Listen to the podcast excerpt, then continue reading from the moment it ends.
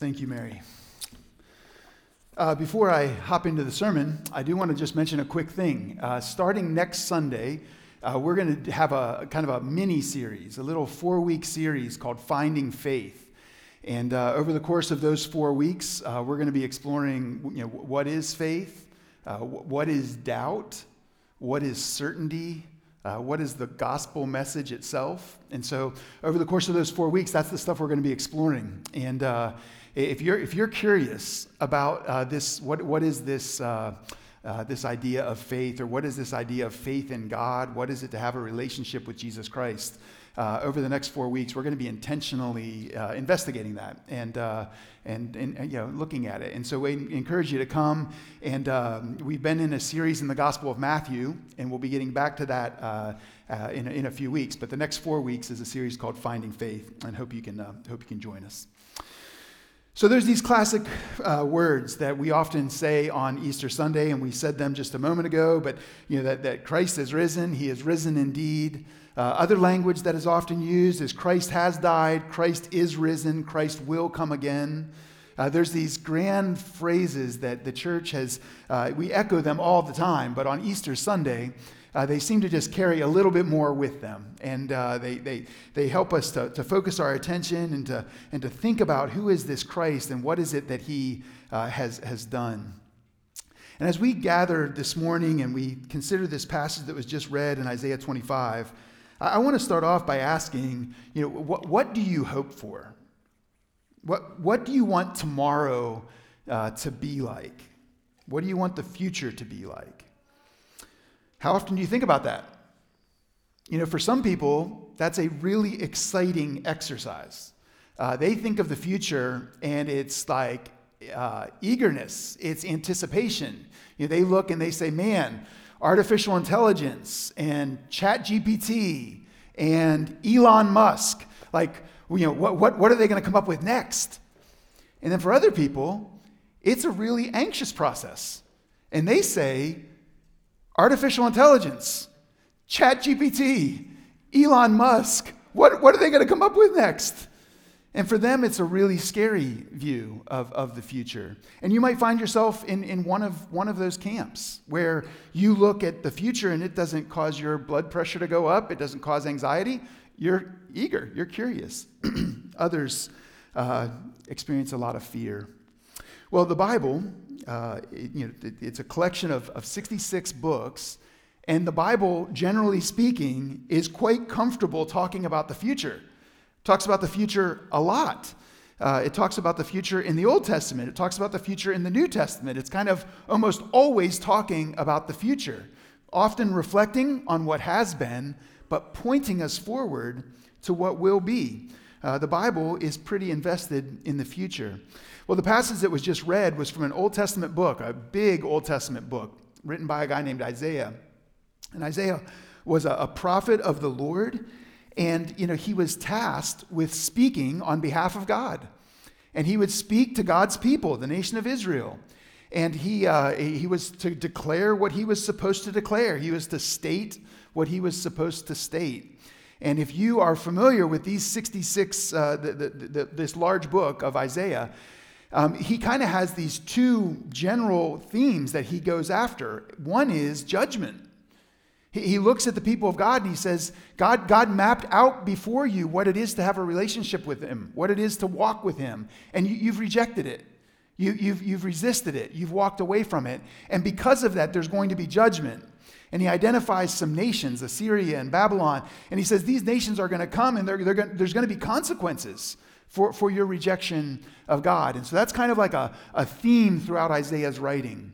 But right alongside that, Isaiah is, is pointing to, to hope.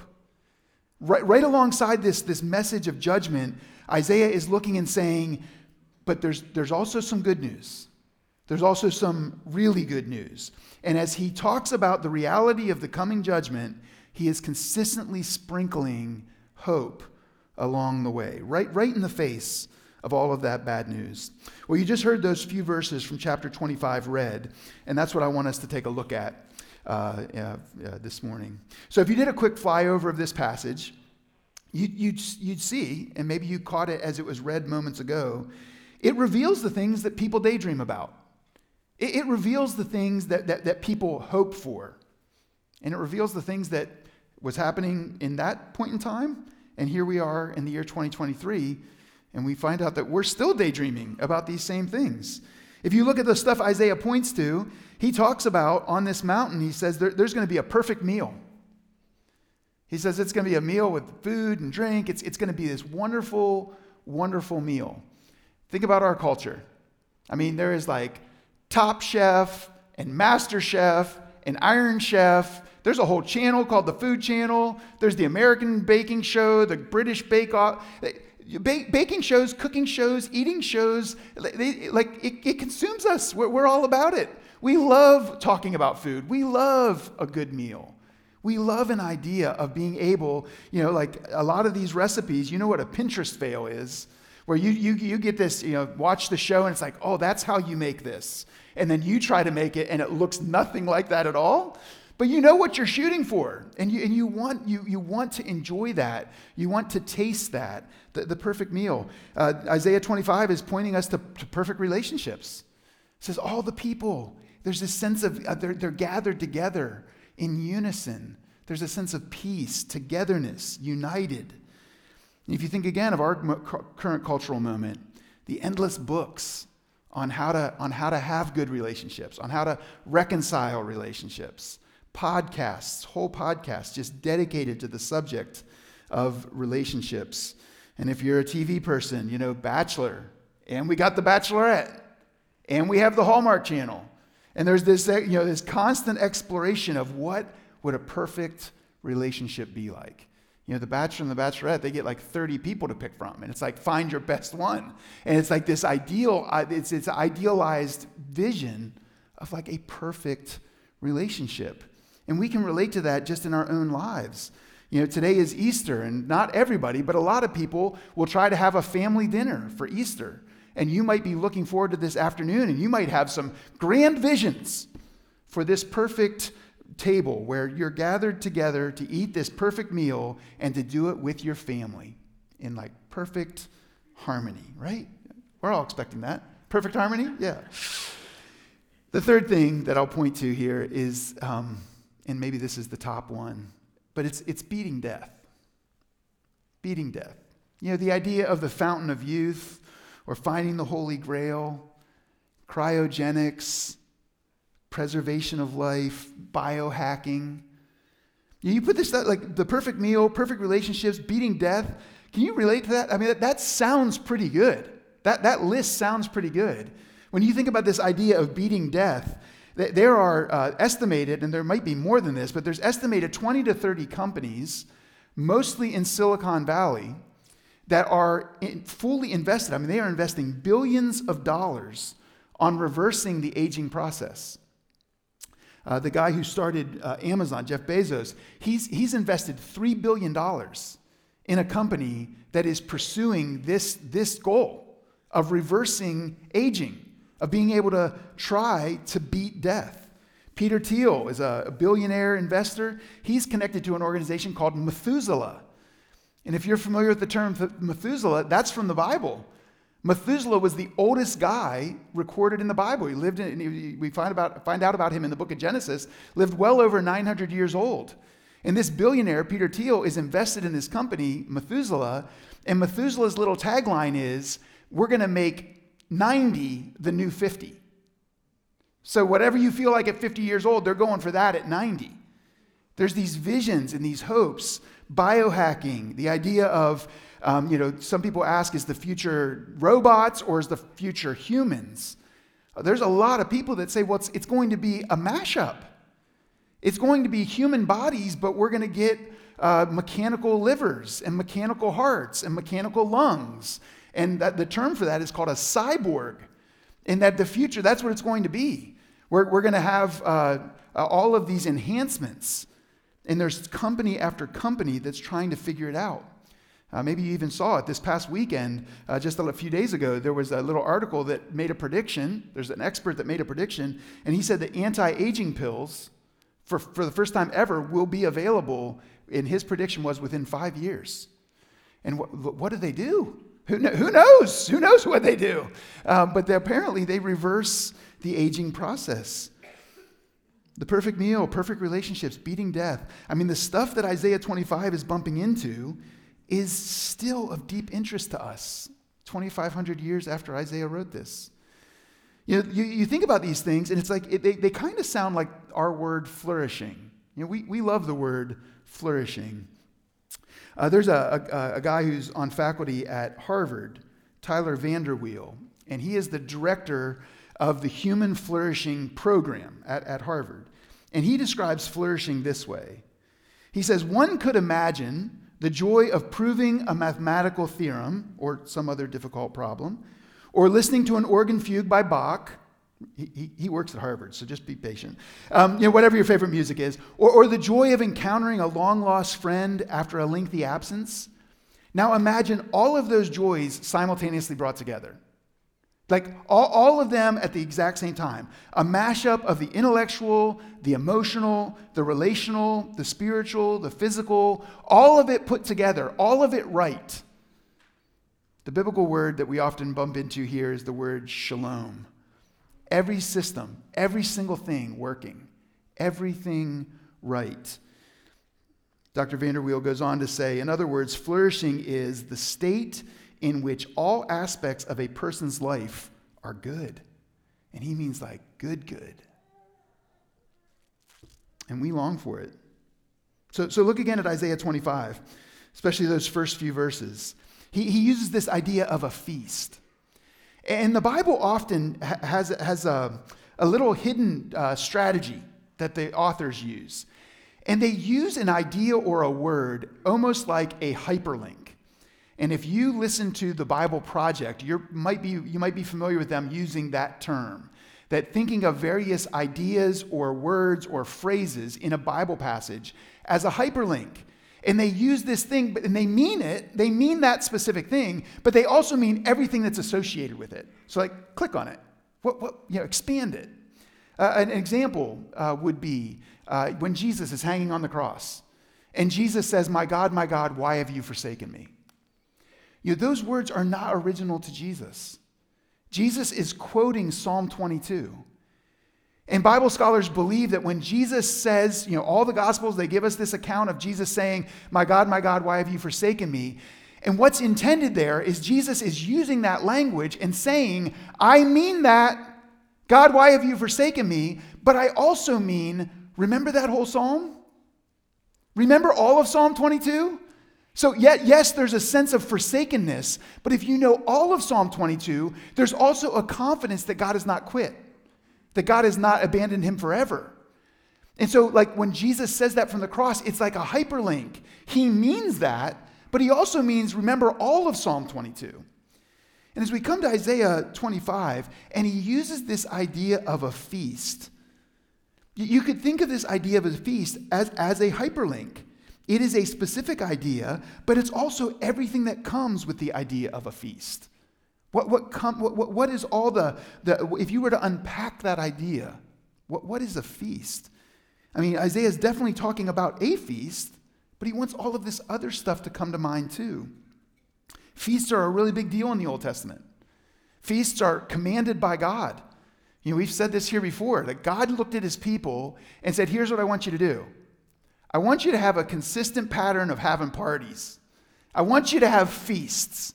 I want you to have these, these grand feasts. And at those feasts, I want you to remember me. And I want you to remember what I've done. And so he gives them this blueprint of having celebrations, of having parties, of having feasts where they would reflect and remember who God is and what he has done. So many dynamics going on at these feasts. But an easy example to point to in Isaiah 25 would be the hyperlink of wine. You notice he says you're going to have this, this meal and you're going to have meat and you're going to have wine. Why, why does wine function so easily as, as a hyperlink? Because, especially at this point in the world, having wine says something about you. It takes a long time to grow vineyards. And then you have to make the wine. And then do you notice that two times Isaiah says it's well aged wine. This is wine that's been sitting around. What, what is that indicating? That is indicating that they are part of a society that has rich and deep peace. They're part of a society that has prosperity and safety and stability. This is the people of Israel. They wandered around in the desert for all that time. They had a few glory years under David and Solomon, and then the kingdom has been falling apart ever since. And Isaiah says, No, you're, you're going to have wine, and it's well aged wine. It, it, it's evidence, it's, it's an indication of a society that is stable and peaceful and prosperous. And so when, when Isaiah paints the picture of this feast and he points specifically to wine, he's saying this is an indication of the condition of things. Not just that you found some bottle of wine, but that you have well aged wine. You're in a society that is experiencing prosperity and peace, stability and safety. You're in a state in which all the aspects of a person's life are good. And don't you want that? Don't you want that? So that's what we hope for. Why, why do we hope for it? Well, on the one hand, we hope for it because it feels right. I mean, everything I just said feels warm. We could keep talking about that and keep elaborating on that, but it sounds right. But there's another reason why we hope for it because we don't have it because that's not the world that we live in. Isaiah here references brokenness and blindness. He says there's a veil over cover, covering the earth. He talks about death and tears and reproach, shame. He's saying the world that we inhabit, that, that, that world is a, is, is a broken mess. That world has all kinds of problems. That is not a world where you look and say, oh, every facet of my life is doing marvelously. He says, That's not the world we're in. You know, this past fall, I was invited uh, to kind of a clandestine uh, pastor's retreat. It was real uh, vague. And um, it's, it's, it's with an organization called Compassion, and maybe you've heard of Compassion before. But like they gave us some details about this pastor's retreat, and they said, you know, after the COVID craziness and all that stuff, like we're, we're trying to provide some respite for pastors, some space for them to rest and to kind of get out of the, the you know, the, the, the run of the mill and all that stuff. And so they give us a little snapshot of it. They tell us it's going to be in Wyoming, that all expenses are paid. And it's like, you know, when something's too good to be true, you normally say it's not true. Um, but yet, every step of the way, the details keep coming through. And eventually, we get you know, the, the, the, uh, the, the plane ticket. Like, a plane ticket's been purchased. And we get the confirmation of this and the confirmation of that. And we get all the travel details and the itinerary and all of these things and it seems like it's going to happen. And so we have a little snapshot that it's going to involve fly fishing, and it's in Wyoming, and it's all expenses paid, and that stuff, I mean, right there, that sounds pretty good. So I knew a little bit of what they said would happen. But when we landed, we actually flew into an airport in Colorado called Steamboat Springs. When we landed, from the time we landed until the time we left, it, it blew all of our expectations away. There was about 20 pastors there. Uh, I knew maybe nine, of them were from uh, the network that I'm part of. And every step of those five days were just filled with surprises and joys, and it was incredible. It was in the mountains. Um, there was horseback riding. There was fly fishing, although I never caught anything. Uh, there were beautiful, beautiful conversations with a whole bunch of pastors, many of us navigating the same kinds of uh, concerns and fears. And then feasts. Every, every night, this, this little, uh, it was an old dude ranch. And uh, every night, they just really prioritized putting on a feast for us. And so every night, we would gather around this large table and they would make uh, a, an incredible meal. And we would sit there and we would share.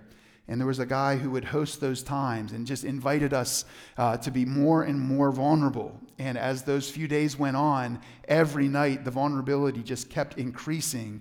And it was so life giving. We, we sat around this large table and we ate and we drank and we shared. And then we went out to a fire. And this fire was beside a lake which had a river at the base of a mountain in the middle of Wyoming. And I haven't shared the best thing yet.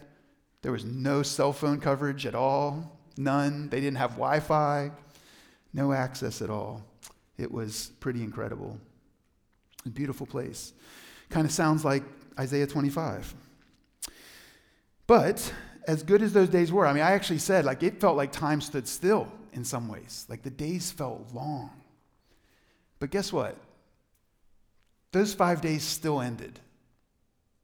That's, that trip still came to an end. And on that fifth day, we all loaded up, and it was about a three hour drive from that dude ranch back to the airport. And as we drove out of that, that property, got about 45 minutes down the road, and I'm in a suburban with about four other pastors. And about 45 minutes down the road, we start hearing all of the notifications pinging on our phones. And there are five pastors in this suburban, and, uh, and we are getting, simultaneously, we're getting five days worth of notifications, texts, and voicemails. And as we realize what's happening, um, the conversation starts. You know, should we dare check our email? you know, before we ever hit the airport, um, we, we felt the weightiness of, of five days worth of questions and challenges that our five congregations were facing. Uh, before we ever got to the airport, two of the guys in my, in my vehicle needed to make pretty urgent phone calls to address some significant concerns in their congregation. All the ironic, joyful, restful, all those dynamics, which were so, so good and they were real, and I'm so thankful for them, but they all dramatically changed in like 45 minutes. And we were back to real life. You know, hopped on an air, uh, airplane, came back, and started the process of trying to, trying to catch up. Can you relate to that kind of a thing? You know, may, maybe you've had a glimpse of some great level of joy or rest or nourishment for your body, for your soul. Maybe you've had slivers of that kind of peace. Maybe you've had the best time with a dear friend. Maybe you've had the most incredible vacation. Everything seems so good, everything seems so wonderful. But what always happens? Reality strikes. The meal ends, the vacation ends, the day at the beach ends, the trip to the mountains ends. And then you have to come back to real life too. The health problems, the financial problems, the relational problems, the personal failures, the car problems. They're all waiting right there. The darkness, the blindness, the brokenness that Isaiah is referencing, we, we, we experience it in this life. You know, our best moments don't seem to last too long, and hard things never seem too far away. But it gets even worse. Because while the world is broken, the Bible also tells me that I'm part of the problem. That the brokenness isn't just out there, the brokenness is also in here. The, the reason it all can feel so empty is not just that, it, that the world's broken, but, but that I'm broken. That this idea of uh, the, the, what the Bible calls sin, which is rejection of God and rejection of, of His good way, it's evident all over the place, but it's also evident when I hold up a mirror. And when I look at my own life and I look at my own decisions and I recognize that I run from God and that I reject God and that I'm part of this brokenness, I'm contributing to it. The people who know me best know that well. This brokenness, this reproach, this shame, this guilt, the rebellion, the sin, all of that stuff that Isaiah says, here's, what, here's what's going on in our real world, in our world. I'm part of that. I'm, I'm culpable. I'm responsible for that. And sin has consequences. Chief among them is separation. That, that, separation, it, it, that's, it's death. When the Bible says that sin brings death, it means that it brings separation. It brings separation between me and God. It brings separation between me and others. It brings separation between me and myself. Sin brings all of that, and it is evident in the world, and it creates in us a recognition that things are not the way they're supposed to be. Things are not right. Man, if there was only a way to quote unquote keep the feast and get rid of all the brokenness, well, what we hope for, why we hope for it, can we find it? How, how can we find it? Well, in Isaiah 25, we are seeing absolute fulfillment That, that's the, pic- the picture he's uh, giving us here emotional, psychological, relational, physical, all of it. Shalom. We have justice, we have the healing of the nations. All kinds of things are going on in this passage. But how do we get it? How, how could God bring about that? Well, I want you to notice that Isaiah says this. He says that the Lord, he uses that phrase several times in these few verses, is going to do something on this mountain. So he says in verses 6 and 7. He says, On this mountain, the Lord. The Lord's going to do something on this mountain. Well, what mountain is Isaiah talking about? If you read through the entire book of Isaiah, you'd find out that he's a little fixated on this mountain. He references it multiple times, and he's talking about Mount Zion. He just talked about it at the end of chapter 24, and he's revisiting it here in chapter 25. He is talking about Mount Zion, and Mount Zion is in Jerusalem. And as Isaiah thinks about what's coming in the future, what God is going to do, he looks and he says, The Lord is going to do something on this mountain, in this place called Jerusalem. And guess what? About 700 years after Isaiah wrote this, the Lord Jesus went to a cross on that mountain and he took all the sin of the world with him. You know, Colossians chapter 2 tells us that when Jesus was nailed to the cross, our sin was nailed to the cross. That Jesus took it all with him when he went to that cross. You see, Jesus gave up his life so that you and I could have life. Now, think about this for a second. Do you know that Jesus is the only person who has ever died voluntarily? Now you say, wait, wait a minute. I know, I know people who've died voluntarily. I've seen movies based on true stories. I know stories of, of military uh, personnel. I, I, I, know, I know stories, and they're, they're quite moving, of people who voluntarily gave up their life. I don't want to diminish any of those stories. But what all of those people did was they chose the timing of their death, or they moved up the timeline of their death. Every one of those people that you're thinking of we're going to die anyway, because that's the human condition. Every one of us is going to die, but that was actually not Jesus Christ's condition. Jesus Christ voluntarily died. Jesus Christ came and voluntarily died on that cross to pay for sin, our sin, my sin. And sin has a price. That price is death, and it is higher than any of us want to believe. And yet Jesus took it. Not because he deserved it, but because he wanted to take it for us. The Bible is crystal clear that on that mountain, Jesus died for us. But that is not the end of the story. Three days later, Jesus rose from the dead. Jesus does what Isaiah says is necessary to have that kind of perfect, life giving, eternal feast. Jesus killed death. If you notice in this passage, what Isaiah says is that the Lord on that mountain, verse 8 says, He will swallow up death forever. That, that's what he's going to do. He's going to come, and on that mountain, he is going to deal with death. He is going to kill death. Jesus swallowed death so that we don't have to. He tasted death so that we could taste the sweet feast that our souls have been longing for our whole lives. You know, Dr. Tyler VanderWeele, I mentioned him just a moment ago, the guy who said that flourishing is like a mashup of all the joys you can think of uh, the intellectual, the emotional, the relational, the psychological, the organ fugue by Bach, you know, that guy. Well, he goes on to say that if you took that, mm, took that mashup, mm, like recognize, okay, that, that's, that's a vision of flourishing, this is what he says. If you took that mashup of all those good things and then amplified it by a hundredfold, it is still kind of a poor description of what the final Christian vision of true flourishing in communion with God is. Or, to steal one of my favorite movie quotes from the movie Meet Joe Black, if you take all that, the best intellectual experiences that you've ever known, the best emotional experiences you've ever known, the best physical experiences, the best relational experiences, the best spiritual, all of it, and you put it all together, then, here's the quote multiply it by infinity and take it to the depth of forever, you will still have barely a glimpse of what we're talking about.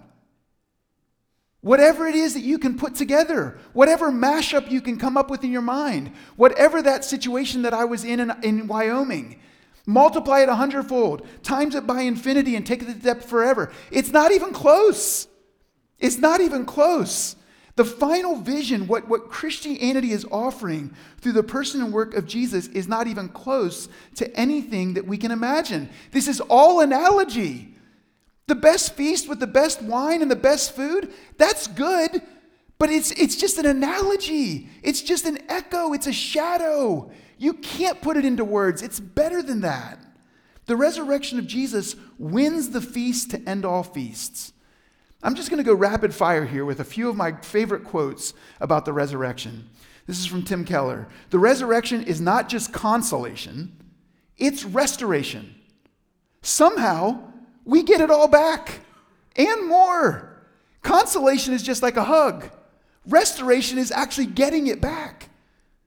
Gavin Ortlund says God is going to hit rewind not only on our rotten corpse, but on everything rotten and everything broken and everything ugly. Tolkien said, Is everything sad going to become untrue? And the answer is yes, indeed. Jonathan Edwards said that the message of the Christian life, the message of the gospel, is that our bad things turn out for good, our good things can never be lost, and the best things are yet to come. C.S. Lewis, at the end of the Chronicles of Narnia, he says, Here's what we're going to realize. When all of our adventures in this life are over and we die, we are going to enter the great story which goes on forever and ever, in which every chapter is better than the one before it. And we're going to realize that our whole life here was just the cover and the title page to that grand story. You see, the worst case scenario for the Christian is life together with God in a world where there is no sin, no tears. Do you, do you notice? Isaiah says that he's going to wipe away all the tears. Who does that? Who's the last person that's wiped tears off of your cheek? That's a pretty intimate relationship. Most of us probably think of a mother figure who has all the hopes and anticipations of the best things for their children. And when they see them crying, they want to wipe away their tears. And this says that the Lord is going to come and do that with his people. And so there's this future of no sin and no sorrow, no sickness or death. And Isaiah is giving us a glimpse of the future that Jesus won for us when he conquered death. In Revelation chapter 1, this is what Jesus says I died, but I am, uh, I, but I am alive forevermore, and I now have the keys of death. I've got them. Those keys are mine, and the gate is open. Boy, do I have a feast for you, an eternal feast. I mean, this, this is our homecoming. This is what we've longed for. This is what we hope for everything made right. Sometimes, they're, they're, we're going to sing a song in a minute called uh, Homecoming. And I've been listening to that song a lot over the last couple months. And there are times where I'm just driving down the road, and I, I mean, I'll drive by a, uh, uh, a situation where it's a, it's a beat up old car, or a, a diseased tree, or a pothole. Have you ever seen those here? Yeah. And, and it just like, uh, like I have honestly been moved to tears just recognizing like God's going to make it all right. That, that's renewed, and that's renewed, and that's made right, and that's made right. And there's some houses of people that I know who have, are going through terrible, terrible things, and I drive by their house and I think, like, all of that's going to be made right. It's all going to be made right. That's the homecoming. It's the invitation to gather with the people of God in God's presence, and it's what our souls have been longing for all along. You know, verse 9, the last nine, the last verse of this passage, I love the way that the NIV translates this. And it's on the screen behind me, but this is what it says in the NIV. Surely this is our God. We trusted in him, and he saved us. Look, I don't care how familiar you think you are with the gospel. I don't care how much confidence you think you have about what's going to happen when you die. I can promise you this if you have run to Christ, when you die, He is going to save you, and it's going to be a stunner. It's going to be like my trip to Wyoming times infinity. You got a little sense of what's coming? Oh, but it's way better than you thought. It's more, you're going to be stunned. I'm going to be stunned that he actually did it. We put our faith in him and he did it. How? Through the person and work of Jesus. When Jesus swallowed death, he opened the door for all of us to eternal life. Have you run to the only one who can actually swallow up death? Who can tear the veil off of this world that blinds us and binds us? Man, the invitation is so wide open. All you have to do is see that Jesus did it for you. Now, we go to the table every Sunday, and we're going to do it again today. Our practice is to come down the middle aisle, take the elements, and head back to your seat on the outside aisle. If you're a child of God, man, this meal makes all the sense in the world because this represents the body of Christ and the blood of Christ, broken and spilled for you. Jesus went to the cross and rose again to win this future. This meal makes all the sense in the world. If you're not a Christian, there will be prayers on the screen, and we would invite you, instead of coming to get these elements, stay in your seat and receive Christ. Cry out to Him and talk to Him. Communicate with Him about this good news of who He is and what He has done. And if you're not ready to come to communion when your row stands up, there's more space in our aisles or in our rows, and people can climb over you. It's not an inconvenience. You are free to stay in your seat until you're ready uh, to come. So there's prayers in the bulletin, there's prayers on the screen. We invite you to consider these words as you come to the table. Our service will please come. Let's pray. God, thank you for this good news about Jesus. We thank you for his work on the cross on our behalf. But God, we are so thankful that the story does not end there. That the story continues on to that three days later when Jesus rose again and he conquered sin and Satan and death and all of our enemies. And in doing so, he wins for us the feast of all feasts the feast of eternity, the gathering where everything is made right. Shalom, flourishing in your presence as things were meant to be. God, we thank you for this good news. In Jesus' name we pray. Amen.